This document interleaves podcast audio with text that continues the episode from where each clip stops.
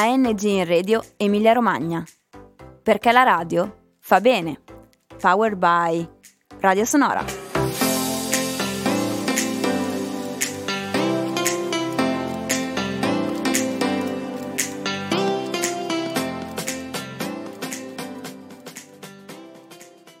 Bene, innanzitutto buon pomeriggio a tutti, è un piacere per noi essere qui con il direttore dell'Agenzia Nazionale per i Giovani Domenico Di Maio e quindi ti ringrazio innanzitutto di essere qui con noi. Questa, diciamo, questa piccola intervista è anche un po' per eh, cercare un po' subito di entrare a profondo, per conoscerci e conoscerti meglio, soprattutto anche per gli ascoltatori. Allora, iniziamo con la prima domanda. Perché è stata creata NG in Radio e quali sono gli obiettivi primari del primo network radiofonico istituzionale? Allora, diciamo è stata creata innanzitutto grazie a voi per essere qui, per far parte di questo progetto, quindi ehm, davvero un grazie sentito.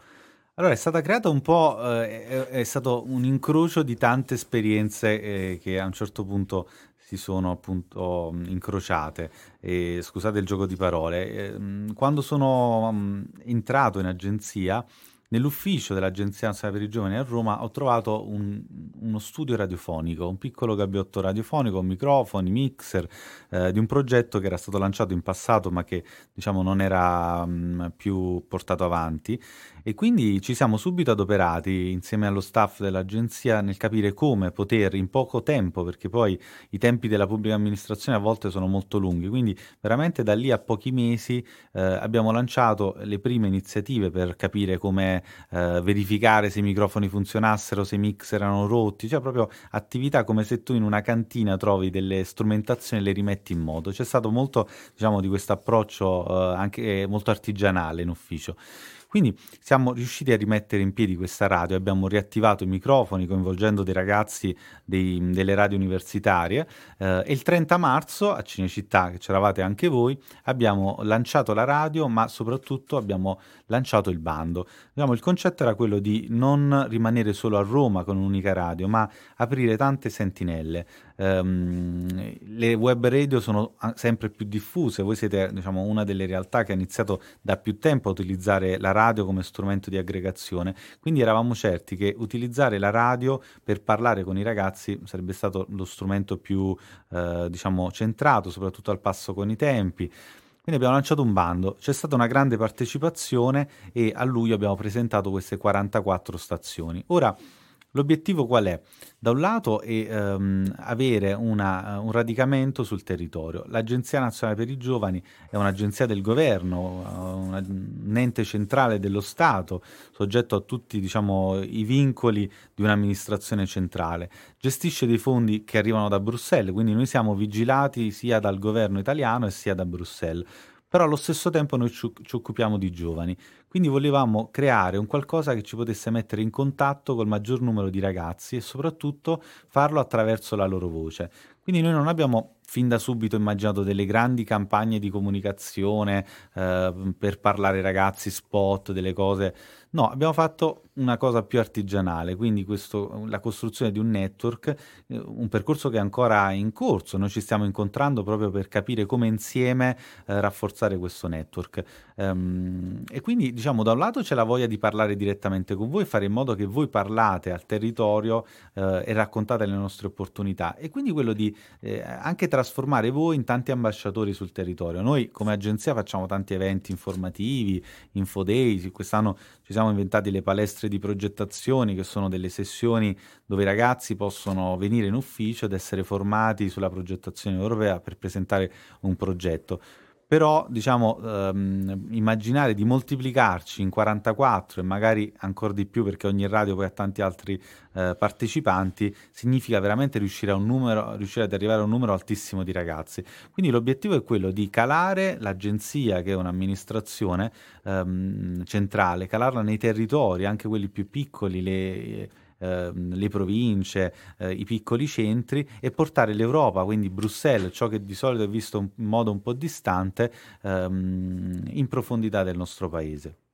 Ecco, perfettamente hai incentrato anche quel discorso sull'impegno dell'NG sui territori, di come sia importante comunque legare questa, questa comunicazione tra il territorio, tra istituzioni, eccetera. Appunto su questa tematica la mia seconda domanda è come si cerca e come si sviluppa la vicinanza tra istituzioni e giovani?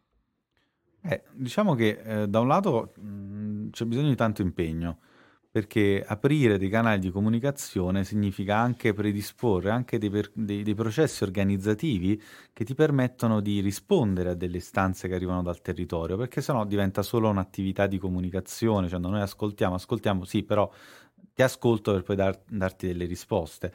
Quindi io ti faccio un esempio molto concreto. Quando vado in giro e mh, mm, cerco sempre di incontrare sia uh, realtà come voi, magari in questo caso stiamo inaugurando un progetto, però anche realtà del territorio. Quindi io chiedo agli uffici, ai miei collaboratori di um, comunicarmi quali sono tutte le organizzazioni che lavorano con i programmi europei uh, in quel territorio e le invitiamo, le incontriamo. Per esempio in questo giro che sto facendo qui in Emilia Romagna già ho incontrato due o tre organizzazioni che lavorano da anni col programma. Questi incontri per me sono importanti perché spesso mi vengono anche segnalate delle criticità, dei ritardi che l'agenzia può avere, eh, oppure mi vengono fatti dei complimenti anche in alcuni casi. Questo è un canale che ho voluto fortemente attivare, aprire, perché mi permetteva da un lato eh, di trasmettere un valore della vicinanza di un'istituzione, perché poi noi siamo una piccola istituzione, siamo meno di 30 dipendenti con qualche collaboratore eh, e gestiamo un volume ampio di, eh, di, fondi e soprattutto con un livello anche di vicinanza alle organizzazioni che è molto più elevato rispetto a un'istituzione ehm, nazionale. Eh, perché le regole di programma ci, ci chiedono una serie di, di, supporti. Dopo aver approvato un progetto noi li monitoriamo, li supportiamo, organizziamo dei kick-off meeting, diciamo c'è tutto un percorso di supporto che il programma ci richiede, richiede tanto, tanto tempo. Quindi da un lato c'è un, il pensare di strumenti di comunicazione, la radio è uno di questi, cioè investire voi eh, non solo come partecipanti di un progetto che, che, ha vinto un bando, ma come degli ambasciatori dell'agenzia, è un modo per me per sapere che in questo territorio ci sono delle persone che possono parlare per con, idealmente per conto dell'agenzia. Da un altro lato è un, um, un, approccio proprio organizzativo al proprio lavoro, noi andiamo molto in giro, ehm, parliamo con i beneficiari, io parlo direttamente con i beneficiari e, e, questo mi permette anche di riuscire a rilevare una serie di criticità e orientare anche il lavoro, cercare di migliorarci sempre sempre di più, oppure spiegare perché diciamo se ci sono delle, delle problematiche da cosa derivano e far capire poi a tutto un contesto associativo il perché. Diciamo, questo crea almeno penso spero nelle mie intenzioni, anche un sentimento di fiducia tra i ragazzi, le organizzazioni e un'istituzione, cosa di cui c'è tanto bisogno, perché anche io ho 33 anni e eh, diciamo, ho sofferto anch'io tanto il, la chiusura, diciamo, la, eh, la, difficoltà ad accedere a delle opportunità, al fatto che per riuscire a arrivare, arrivare a determinati livelli ci fosse bisogno sempre della raccomandazione dell'amico o essere figlio di. Questo diciamo, è un concetto che stiamo cercando di aggredire anche nei valori e nelle iniziative che stiamo facendo, eh, trasferendo l'informazione. Cioè accedere alle opportunità dell'agenzia non deve essere una, diciamo, un, un, una opportunità solo di pochi, di chi conosce i programmi, di chi è dentro già da tempo, ma deve essere un'opportunità di tutti e quindi informare voi, i ragazzi, ehm, su come accedere al programma per me significa strategicamente, idealmente e anche concretamente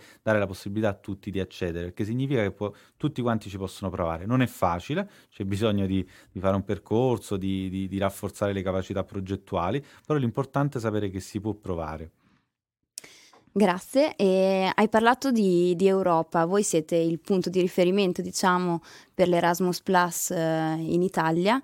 E a questo proposito vorrei fare una domanda su, sull'importanza che ha secondo te partecipare ai, ai progetti europei per i ragazzi italiani o europei, l'importanza che ha partecipare a questo tipo di progetti.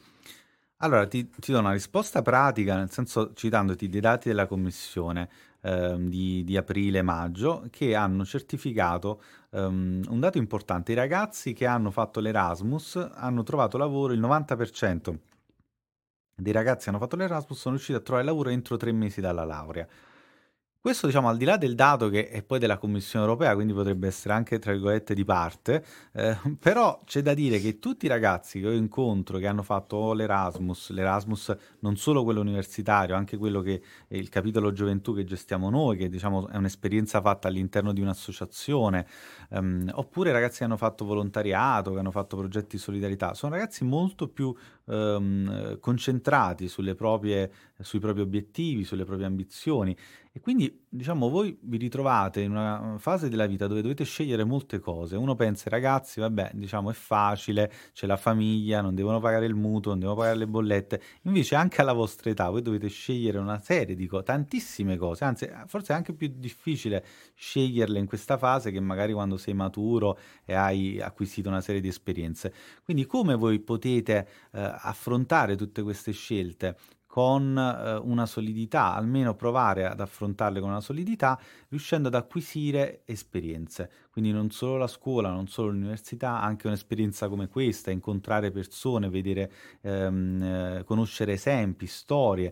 Io ricordo sempre, ehm, cioè, mi ricordo con precisione quelle 5, 6, 10 persone che nel corso della mia vita mi hanno detto una parola, un racconto, eh, un esempio che hanno veramente indirizzato la mia vita, ma concretamente molto più di tanti esami all'università. E, um, il messaggio ovviamente voglio dare, non che l'università non serve, assolutamente, però anche all'interno di percorsi convenzionali uno deve imparare a riconoscere i professori dai maestri, o i maestri dai professori, non tutti i professori sono dei maestri. E un maestro può essere anche una persona che incontri per caso qui nell'associazione, non il direttore dell'agenzia, un'altra persona. E, ehm, e, quindi, diciamo, eh, rispondendo alla tua domanda su perché un ragazzo deve partecipare, da un lato aiuta proprio alla crescita, quindi rafforza le competenze e si è molto più forti nel, nel, nell'affrontare la vita. Da un altro lato, diciamo, eh, partecipare a un Erasmus si cresce essendo cittadini europei. Eh, questo può sembrare, un, può sembrare uno slogan, però chi vive un'esperienza all'estero ehm, diciamo, supera tutta una serie di discussioni, di riflessioni sull'Europa sì, l'Europa no, i confini, non i confini. Cioè sei cittadino di quel paese ed è per scontato che il tuo spazio è molto più ampio, va dall'Italia alla Francia eh, e oltre. Siamo stati mh, mm, un paio di settimane fa in Libano per un'attività sempre in ambito Erasmus di cooperazione con i paesi del nord eh, dell'Africa e diciamo, l'area eh, diciamo, mediterranea, non solo Africa ma anche asiatica. Um, il semplice fatto di dover passare una dogana anche per me non è stata... ehm, cioè quando dai per scontato che i confini sono, sono aperti, dover affrontare una dogana, un controllo, diciamo in quel caso anche di, di- di militari, non è una cosa proprio bella. Quindi eh, noi diamo per scontato troppe cose, noi adulti, ma i ragazzi sono cresciuti in questo contesto, quindi per loro il, il loro ambiente di, di movimento è molto più ampio. Quindi vivere questa esperienza significa crescere, quindi avere molte più carte nel, nel, proprio mazzo per poter affrontare la vita e tutte queste scelte che non sono scontate e soprattutto diciamo uh, serve alla comunità tutta. Questi sono processi molto lunghi, processi che vanno decennali, non si risolvono in una campagna elettorale piuttosto che in una decisione sì o no, sono processi che iniziano ora vanno avanti a 30, 40, 50 anni. Quindi la generazione Erasmus, la cosiddetta generazione Erasmus, è una generazione che è cresciuta in un'Europa aperta, eh, almeno nei confini e nel, nei programmi educativi che sono stati una, una, un'ottima prassi da valorizzare. E, e, quindi partecipare a un, a un, progetto del genere veramente ti può cambiare la vita. Abbiamo incontrato degli ex volontari a Cento, eh, che è un comune eh, vicino Ferrara, alcuni ragazzi che hanno iniziato facendo progetti di volontariato, di scambio, um, attraverso le loro passioni. C'è Alessandro Donati, che è un ragazzo ormai che ci accompagna in allora, tante conosciamo iniziative. Anche noi. Penso, è ormai una star. Lui ha iniziato come disegnatore a, ehm, come graphic recording, recording sì, sì. Ehm, recorder e mh, mm, giocando diciamo in un ambito Erasmus ora è il suo lavoro quindi lui utilizza il disegno come attività educativa c'è un'altra ragazza turca se non sbaglio che ha fatto un Erasmus qui in Italia poi è ritornata in Italia ora vive in Italia si è sposata in Italia. Quindi diciamo noi come agenzia, gestendo questi programmi, devo dire, abbiamo uno scenario totalmente diverso, cioè abbiamo quasi un fenomeno di, di, di cervelli che rientrano perché eh, eh, questo la gente senza, uh, senza, nascondere il grande tema dei ragazzi che vanno all'estero, che, che, scappano via. A me non piace usare il tema della fuga dei cervelli perché sembra che solo i laureati poi sono sono censiti come cervelli che vanno via, i non laureati sì. che sono, possono, cioè, quindi diciamo non mi piace usare la parola fuga dei cervelli, però c'è un tema, chi vive e ha la fortuna uh, di, di, vivere un'esperienza in ambito di programmi europei è sicuramente molto più forte nell'affrontare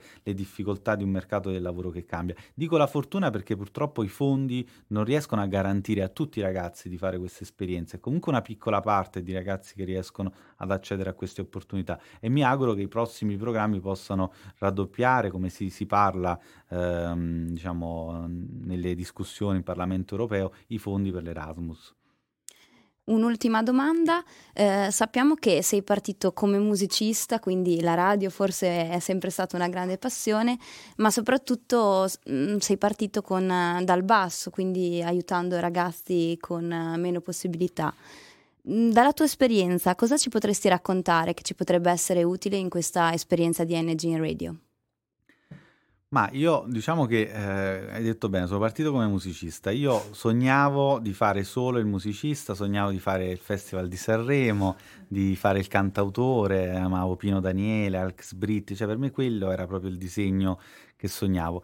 Però poi utilizzando la musica eh, in ambito associativo, quindi eh, negli oratori piuttosto che nei carceri minorili, insegnavo chitarra eh, e canto ai ragazzi, eh, mi colpì moltissimo un, una frase di un ragazzo. Io ero ragazzino perché ho iniziato molto presto a suonare, quindi a 15-16 anni eh, già facevo laboratori a scuola perché poi avevo sempre la chitarra. La chitarra, diciamo, non lo dovrei dire, però mi aiutava anche a, a, a, diciamo, a limare anche un po' i voti perché comunque suonavo nei laboratori, i professori erano contenti e quindi diciamo, mi, mi aiutavano anche nei voti.